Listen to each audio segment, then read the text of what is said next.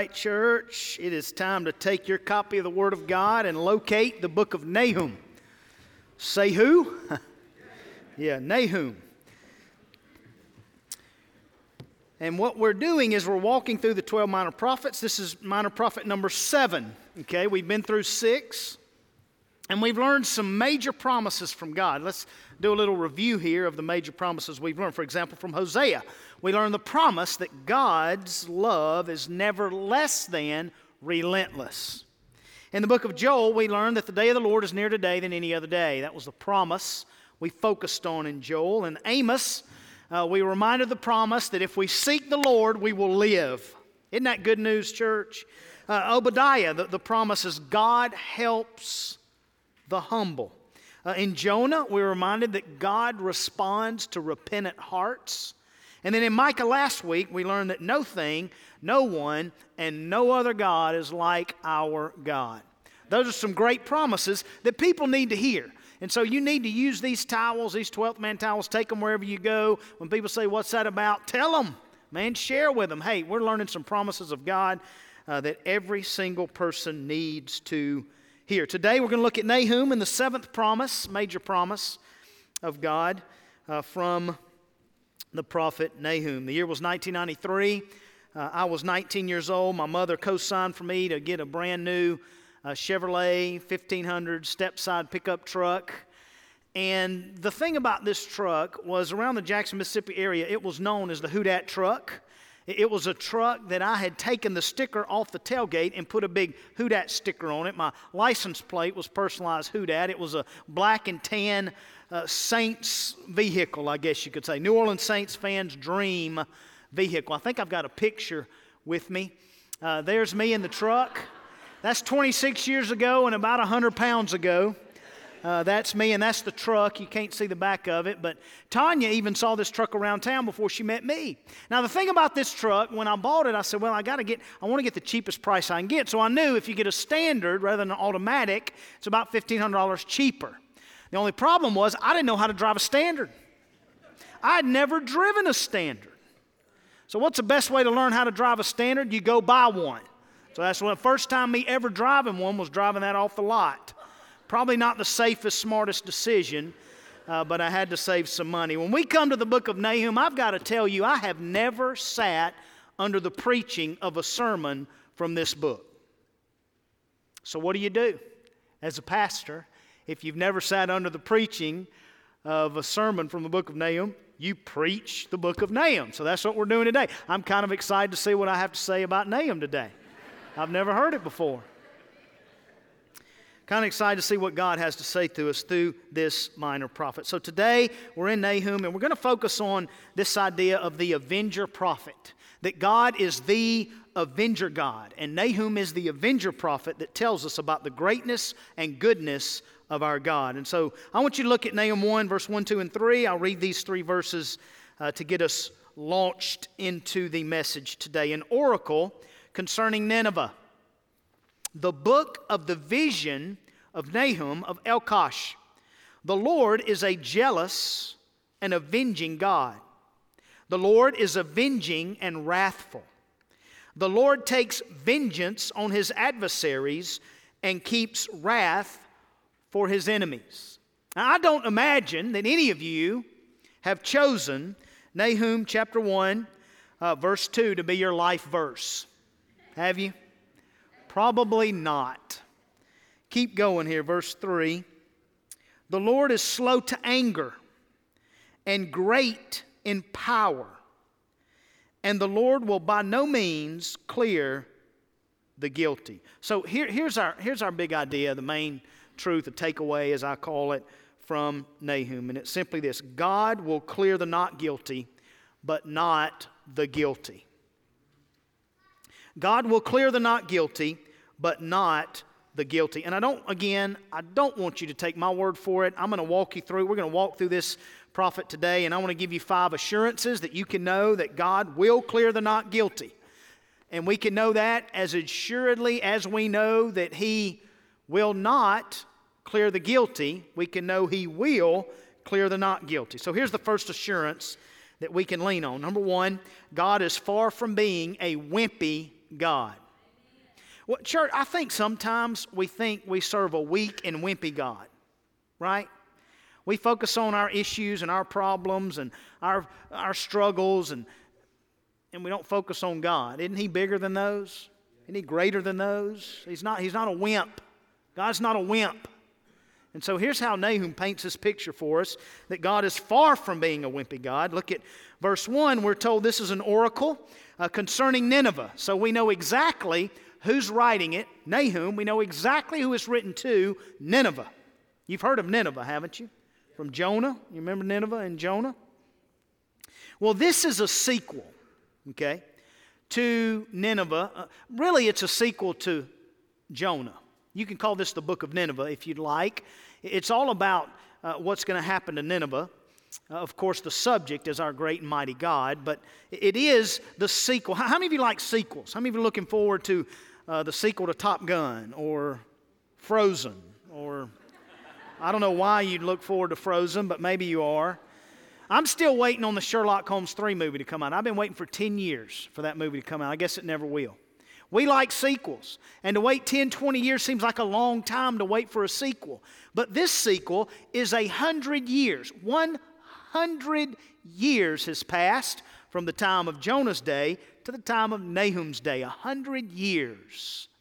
And so we come on the scene with this sequel for Nineveh. Now you remember in Jonah's day, God relented and Nineveh was spared right? Everybody in Nineveh believed God in Jonah's day. Every, from the king to the Chick fil A cow, everybody believed God in Jonah's day. In Nahum's day, it's going to be a little different. And we'll see that momentarily. So, this is a, a, an oracle, a woe, a pronouncement of judgment concerning Nineveh. And notice how he paints this picture. Uh, first of all, we need to know that Nineveh was the powerhouse of the day, the dominant powerhouse. I'm telling you, they were brutal, wicked, and evil. A, a, tyrant were the kings. They were just all tyrants. In fact, I could go into detail specifically and tell you the savagery of their torture on people, but you would lose your appetite. So I'm going to spare you that.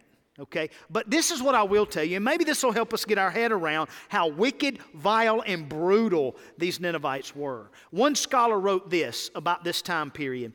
He said that the eight successive kings leading up to the time of Nahum, eight successive kings, eight kings in a row, was like eight Hitlers in a row. That's brutal, is it not? Can you imagine? Not one, not two, not three, not four, not five, but eight Hitlers in a row. I mean, that, that's what Nineveh was known for.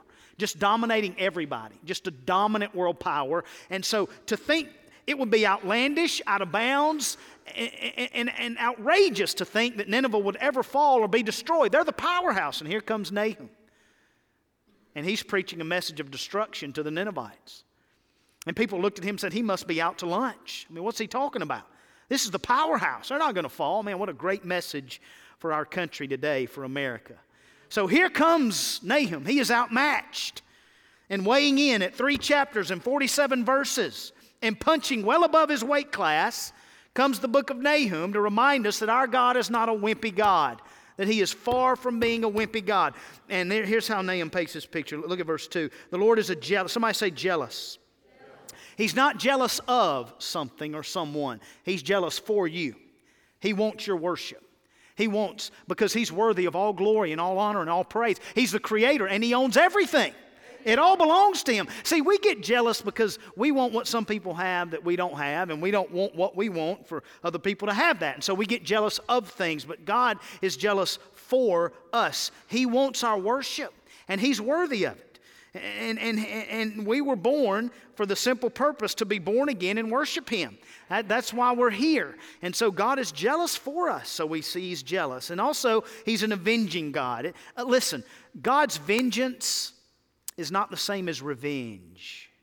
Okay? Those are different. God is avenging God, meaning that God avenges us and he takes vengeance on his enemies. For those that are in Christ, God is our avenger. He fights our battles. Christ defeated death, sin, the grave through his death, burial, and resurrection. And so he is our avenger. We are the beneficiaries of the avenger. but he takes vengeance on his enemies. Also, we learn that he's a wrathful God. That just simply highlights the holiness of God. See, God is holy, he cannot coexist with sin. So he's not wrathful because he's mad or because he's mean or because he's out to get you. He is a wrathful God because he is a just God. And he has to deal with sin in that way. His holiness will not allow him to just look past sin. He is wrathful because he is holy. And let's not fall in the trap and think, okay, the Old Testament is all about wrath, and the New Testament's all about mercy and salvation. That the Old Testament only deals with wrath and judgment, and the New Testament only deals with mercy and, and, and grace and salvation. That's not true. There's wrath all over the New Testament. In Ephesians 2, Paul says that we were children of wrath like the rest of all mankind, but God being rich in mercy. John 3, the Bible says, Whoever believes in the Son of God has eternal life. Whoever does not obey the Son shall not see life. But the wrath of God remains on him. Listen to this, church, in Revelation 6 16. Fall on us and hide, from, uh, and hide us from the face of him who's seated on the throne and from the wrath of the Lamb. Listen, but the, um, for the day of their wrath has come, and who can stand? We need to know that the wrath of God is not just in the Old Testament, it's, it's, it's in the New Testament. Why? Because God is the same yesterday, today, and forever. He never changes. he's just, He's holy, He's graceful. Yes, He's merciful. Yes, but He's also wrathful and avenging and jealous. He is great in power and mighty. Tim Keller said it this way If you don't believe in the wrath of God, then the gospel will not thrill you or move you. Think about that. If you don't believe in the wrath of God, then the gospel will never move you and never thrill you. If you're not moved by the gospel, if the gospel doesn't give you any thrill whatsoever, then perhaps you have just dismissed God's wrath altogether. Perhaps you've tried to erase the ultimate wrath, which is hell. But we can't do that. We cannot erase hell. We must tell people and point them to the only one who can assure them they'll escape hell. We are not to dismiss hell. We are to point people to the only one who can assure they will miss hell. We cannot discount God's wrath and God's holiness. There's nothing thrilling about that. What is thrilling about universalism that teaches everybody goes to heaven in the end anyway? No matter what you believe. What is thrilling about God saying on that last day, okay, y'all just come on in too? What's thrilling about that? No. What is thrilling is we have been delivered from the domain of darkness and we've been transferred into the kingdom of His beloved Son. Ladies and gentlemen, that's thrilling. There's nothing thrilling about just, okay, in the end, everybody's getting in anyway. I mean, what? Our God is so much greater than that. Now, yes, He desires no man to perish, He desires everybody to come to repentance. But just know that his wrath points to his holiness. And, and look at verse 3. Listen to this. The, the, the, Lord is slow to anger. Praise God, he's slow to anger. It's been a hundred years that he's been giving them time and time and time again to repent. And though he's slow in anger, he's great in power. Right? And so listen to the balance. The Lord will by no means clear the guilty. Okay? His way is, is, is in the whirlwind and, storm, and the clouds are the dust of his feet. Next time you look up at the sky, just think, man, those clouds are the dust of my Lord's feet. Well, that'll change your perspective quickly. Goes on to say, he rebukes the sea and makes it dry. Think about the Egypt being delivered, or the Israelites being delivered from Egyptian slavery and through the Red Sea. That's a, that's a picture of that. Bashan and Carmel wither. I don't know if you've ever been to Israel, but if you've ever gone to Israel and, and, and gone to Mount Carmel, I'm telling you something, wow. And to think that that'll just wither with one word from God, that, that just blows your mind. And that's exactly what, why? Because our God is all powerful and almighty. The bloom of Lebanon withers, the mountains quake before him, the hills melt, the earth heaves before him, the world and all who dwell in it. Listen, our God is not a wimpy God, He is a strong and mighty God. And here's what we need to understand God doesn't lose his temper, right? Aren't you glad that God doesn't have emotional outbursts? He doesn't fly off the handle, He doesn't blow his top, He doesn't blow a fuse, He doesn't go off the deep end, He doesn't go ballistic. He, he, he, is, he is not, he doesn't have emotional outbursts. We have several judges in our church, and a judge will tell you that in order to sit on the bench, you've got to have some type of judicial temperament, right? You can't be crazy and emotional and sit on the bench. Who wants a judge like that? God is not a judge like that. he is long suffering. He is just, yes, but also merciful and great and mighty and powerful. And the Bible says in verse 6 who can stand before his indignation? Can I just give you the non politically correct answer and say no one? No one can stand in his indignation. Church, we need to know that our God is not a wimp. You know, we've got this ongoing issue in the American church where in any church that you go into, there are more women in church than there are men. And part of that is our fault, and I'm pointing to me because we preach sermon series on relationships. And those are important, right? Sure. But what if we preached a series on the divine warrior king? Right? How, how, what, what would a man respond to an unchurched lost man, would he respond to a series on relationships or one on a divine warrior king? He would probably respond more to the warrior king, right? That's who our God is. Jesus is a warrior king. I, listen, as one pastor in our city has said this before, and I, I'm going to quote him. I love this quote. You don't tug on Superman's cape, right? God is a mighty God, He's not a wimp. He's a mighty God. And we're at war, and God needs warriors. And we're it, church. Tag, you're it. You and I are it. And you can read about this battle in Revelation 19. It just blows. Um, you need to write this reference down Revelation 19, 11 uh, through 16. Well, just go all the way through the end of the, through the end of the chapter, verse 21, and just read about. We don't have time to read it this morning, but Revelation 19 is the battle of Armageddon. You talk about a God being a mighty God. He wipes out the nations with just a spoken word. He is a warrior king. Remember what God said to Moses? Is the Lord's arm shortened? Right? Is there anything that God can't do, Moses? Dr. Ronnie Floyd said it this way We have 47,500 Southern Baptist churches in the SBC. 47,500 churches. That, that number is larger than all the Starbucks, McDonald's, and, and, and Subways combined. I mean, what an army that is. And so many of them are asleep. Let's not be one of these churches that are asleep. Let's wield the weapon of the Word of God. Let's read it, let's engage it, let's memorize it, let's journal through it, let's pray it, let's declare it, let's share it, let's live it, let's wield the weapon that God has given us. Because listen, we are at war and we have a warrior king, and our God is not a wimpy God.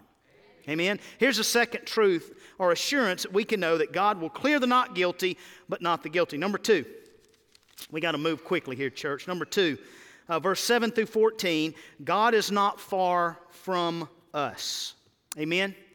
You know how we know God's not far from us? Because He came down to us. He's revealed Himself in the person of Jesus. You look to the cross, and there you'll find God. If you want to know who God is, what God is like, the attributes of God, all you have to look to is Jesus. That's who our God is Jesus. So He's not far from you. You can read all about Him right here in the Gospels. He's not far from us. So look what it says in verse 7 The Lord is good. Isn't that a good place to put that? You've heard the prayer, God is great, God is good. You ever heard that prayer? A simple prayer, right? But man, it's power packed with theology, isn't it? God is great, and at the same time, God is good. Why is God good? Here's we're told why He's good in verse 7. He's a stronghold in the day of trouble. In Christ, even when you face trouble, you don't have to be troubled. That's good news because our Lord is good. And He knows those who take refuge in Him. He is our refuge, He is our salvation. So that's good news, right? I mean, that's why He's good for salvation and for our stronghold in times of trouble. And then he goes on to say this, does Nahum, but with an overflowing flood, he will make a complete end of the adversaries. Did y'all hear that? Let, let me translate that into our day. In Christ, to, to bring an adversary to a complete end, let me tell you what that means. In Christ, uh, you and I have experienced uh, the benefit of what Jesus has done. Jesus' death put death to death. He brought death to a complete end. Because our adversary, our enemy, is death, because death without Christ leads to eternity without Him. Now, death with Christ leads to something completely different life everlasting. And Jesus says, You'll never die if you're in me. So we know that He will bring it to a complete and utter end and will pursue his enemies into darkness. Why do you plot against the Lord? I mean, what are you, what are you going to plot against him? What, how are you going to stand? What are you going to plot? Hey, good luck. Good luck with that, right? Good luck. He'll make a complete end. Trouble will not rise up a second time, for they are like entangled thorns, like drunkards as they drink. They're consumed like stubble, fully dried. From you came one who plotted evil against the Lord, a worthless counselor. Verse 12 Thus says the Lord, though they are at full strength and many, they will be cut down and pass away. Though I have afflicted you, I will afflict you no more. Look at verse 13. This is good news, church. This means that God is not far from us. Look at this. And I now, and now I will break his yoke from off of you and will burst your bonds apart. Think about the yoke of sin that you're carrying right now. Think about the, the, the, enslavement that sin has you in and those bonds that God's going to burst open and break that yoke and set you free. Why? Because He's not far from us. He is among us and not far from us. He is among us in Christ. And we all have to deal with this cancer called sin. Friday, Tanya and I went to a survivorship symposium a cancer survivorship, and there were cancer patients there, and only those that are dealing with her type of cancer that were there. I mean, why else would you be there? Right? That only dealt with that particular cancer and those particular survivors. But the truth is, we all have the cancer of sin. Amen? all of us do. And it, it, it, you can't put a band aid over it, it has to be removed. And the one who removes it is Christ. Why? He's not far from us. He's come down to us. Somebody say, Praise God. And somebody say, Amen.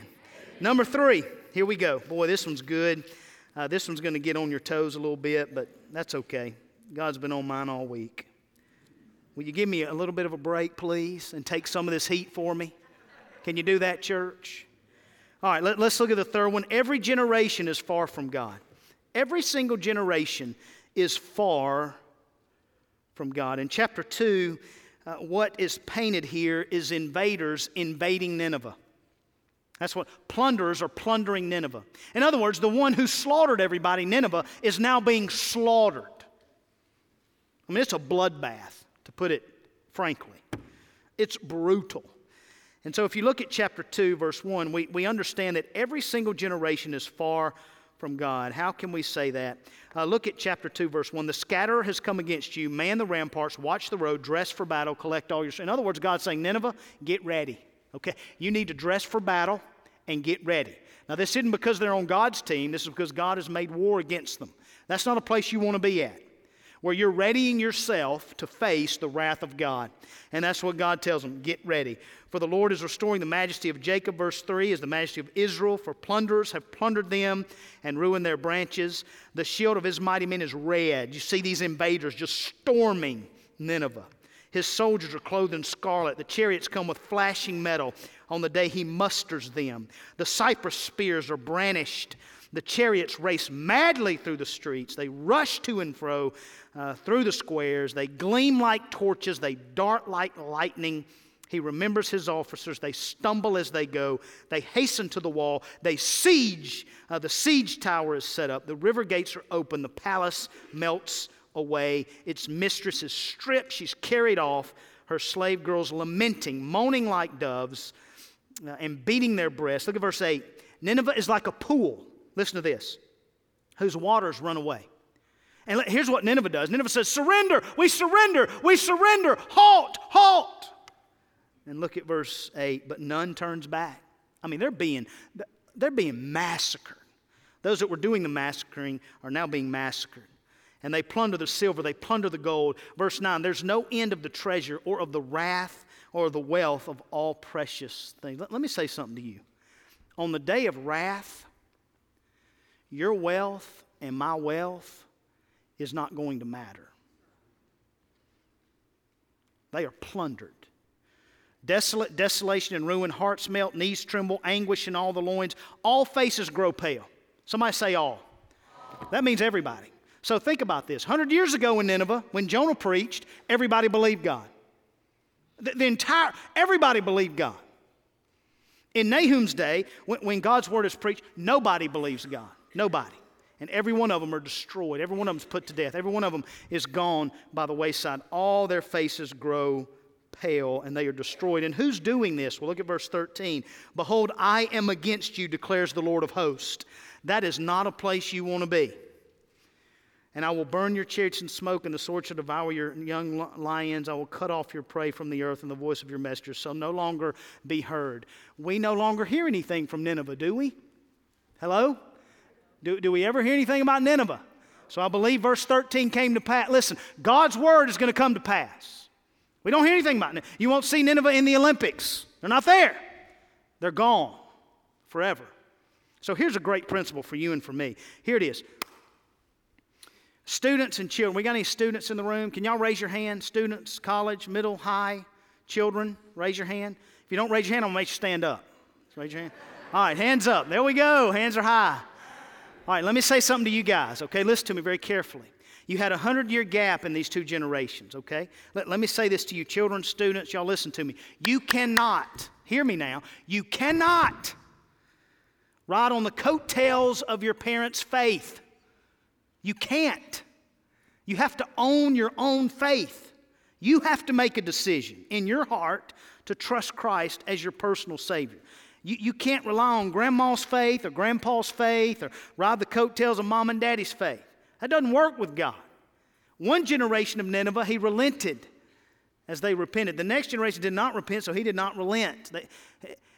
And, church, let me say this to all of us. We cannot, we, we, we need to hear this, church. We cannot, we must not, we cannot live on yesterday's revival. We can't live on yesterday's faith or belief or repentance. We can't. That's why today is a day of salvation. We can't live on yesterday's revival. See, th- this whole idea of faith, it's not, it's not transferred like the color of your eyes is transferred from your parents to you. Faith is not transferred that way. You have to open your heart and trust Christ as your Savior. So every generation, every single generation, is far from God. Number, number four, I think it is. I've lost count here. Yeah, number four. God fights for us and not against us. Chapter 3, I'm not going to read chapter 3. I'll just tell you this about chapter 3. Uh, this is the, the bloodbath really highlighted here. I mean, you can read early on here, there's talk of corpses and dead bodies without end. They stumble over the dead bodies. I mean, people just dying everywhere. Uh, and in verse 5, we see who's responsible. Behold, I am against you, declares the Lord of hosts, and will lift up your skirts over your face, and I'll make nations look at your nakedness and kingdoms at your shame. And then in verse 8, he does something very interesting. He gives an illustration of Thebes. Now, Thebes was a nation that Nineveh destroyed, and now God is saying, What happened to Thebes, what you did to Thebes, is now going to happen to you. It's going to happen to you. And so he gives that illustration. And then look at verse 14 again draw water for the siege. In other words, prepare yourselves for battle. And then over to verse 19. Quickly look at 19. There is no easing your hurt. Your wound is grievous. All who hear the news about you, what does it say, church? What do they do? They clap their hands. Let me tell you why. Uh, look at the end of verse 19. For upon whom has not come your unceasing evil? So Assyria, uh, which is Nineveh is the capital of Assyria, afflicted everybody. They're evil. Uh, they were. Uh, they're, they're evil. They were an equal opportunist in handing out evil. They destroyed every nation. They were feared and hated by all. And so when it was heard that the thumb of Assyria had been lifted and they'd been destroyed, all the nations clapped their hands. Everybody rejoiced. I can take you to Revelation 7, verse 9. And we can read that in heaven, in the glory of heaven, there's going to be a multitude from every tribe and language and nation and people who will gather around the throne of the Lamb and worship Him. They will rejoice.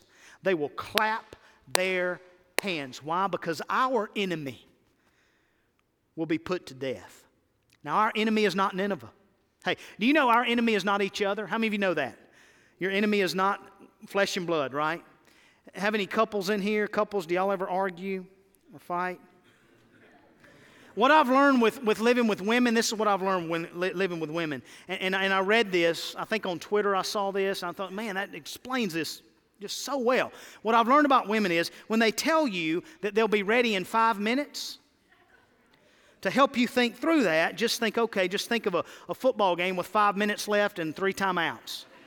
that, that's what that means, right? So we're not fighting each other. We're not. We're, we're fighting the, the enemy, which is the flesh, sin, death, the grave, the world. That's what we're fighting. And so, verse 19 tells us that one day this unceasing evil will be destroyed and we will clap our hands and rejoice. And the good news is, Nahum wrote this as if it had already happened. Why? Because God is fighting for us. In other words, in Christ there is certain victory.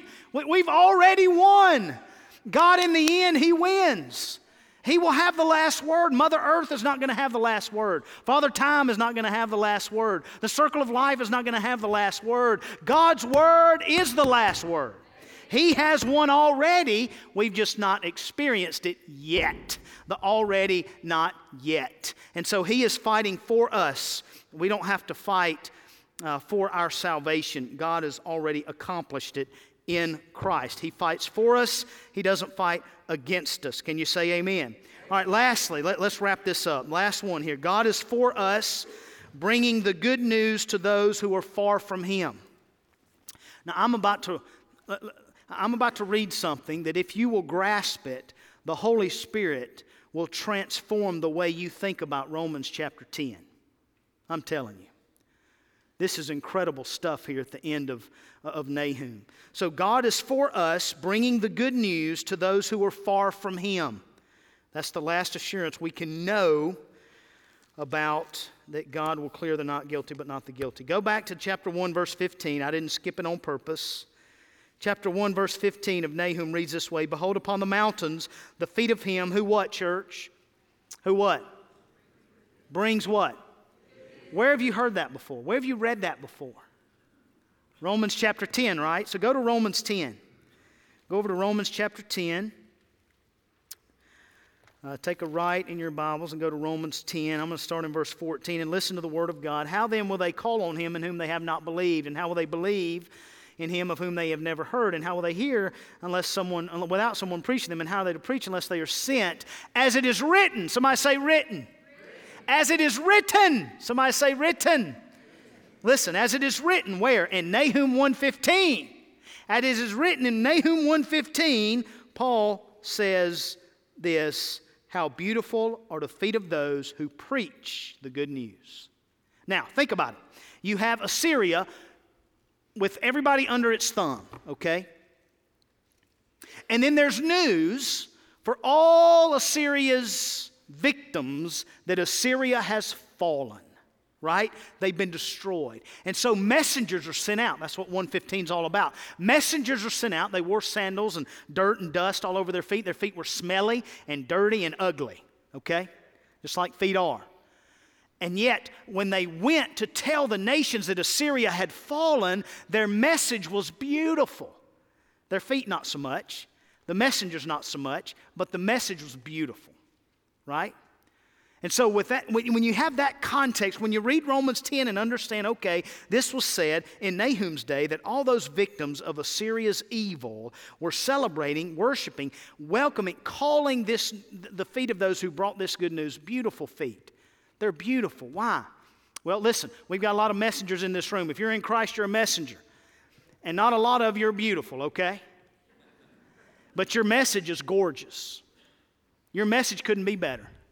Your message is beautiful because we are proclaiming to a world not that God has delivered us from Nineveh, not, not that God has delivered us from Assyria, not that God has delivered us from Egypt, but that God has delivered us from sin, death, and the grave. Could there be better news? Uh, no, it is good news, and God is for us, bringing this good news to those who are far from Him. So, what does that mean for us today? Listen, there are some 7.5 billion people in our world, and at a rate of 155,000 people dying every day. That works out to being three quarters of a million people who die in a week's time without Christ. Three quarters of a million people will die in this next work week without Christ. And some of those people are at your school, and they're in your home, and they're in your workplace, and they're in this room today. They may be seated right next to you today. They're watching via live stream or television. You're going to rub shoulders with them all week long. And here's what Matt Queen has said If a man hears the gospel and receives it, God is responsible. If a man hears the gospel and rejects it, he is responsible. If he never hears the gospel, I am responsible. We have no excuses. We have the good news. God is for us, bringing it to those who are far from Him. So let's get after it, church. Let's get after it.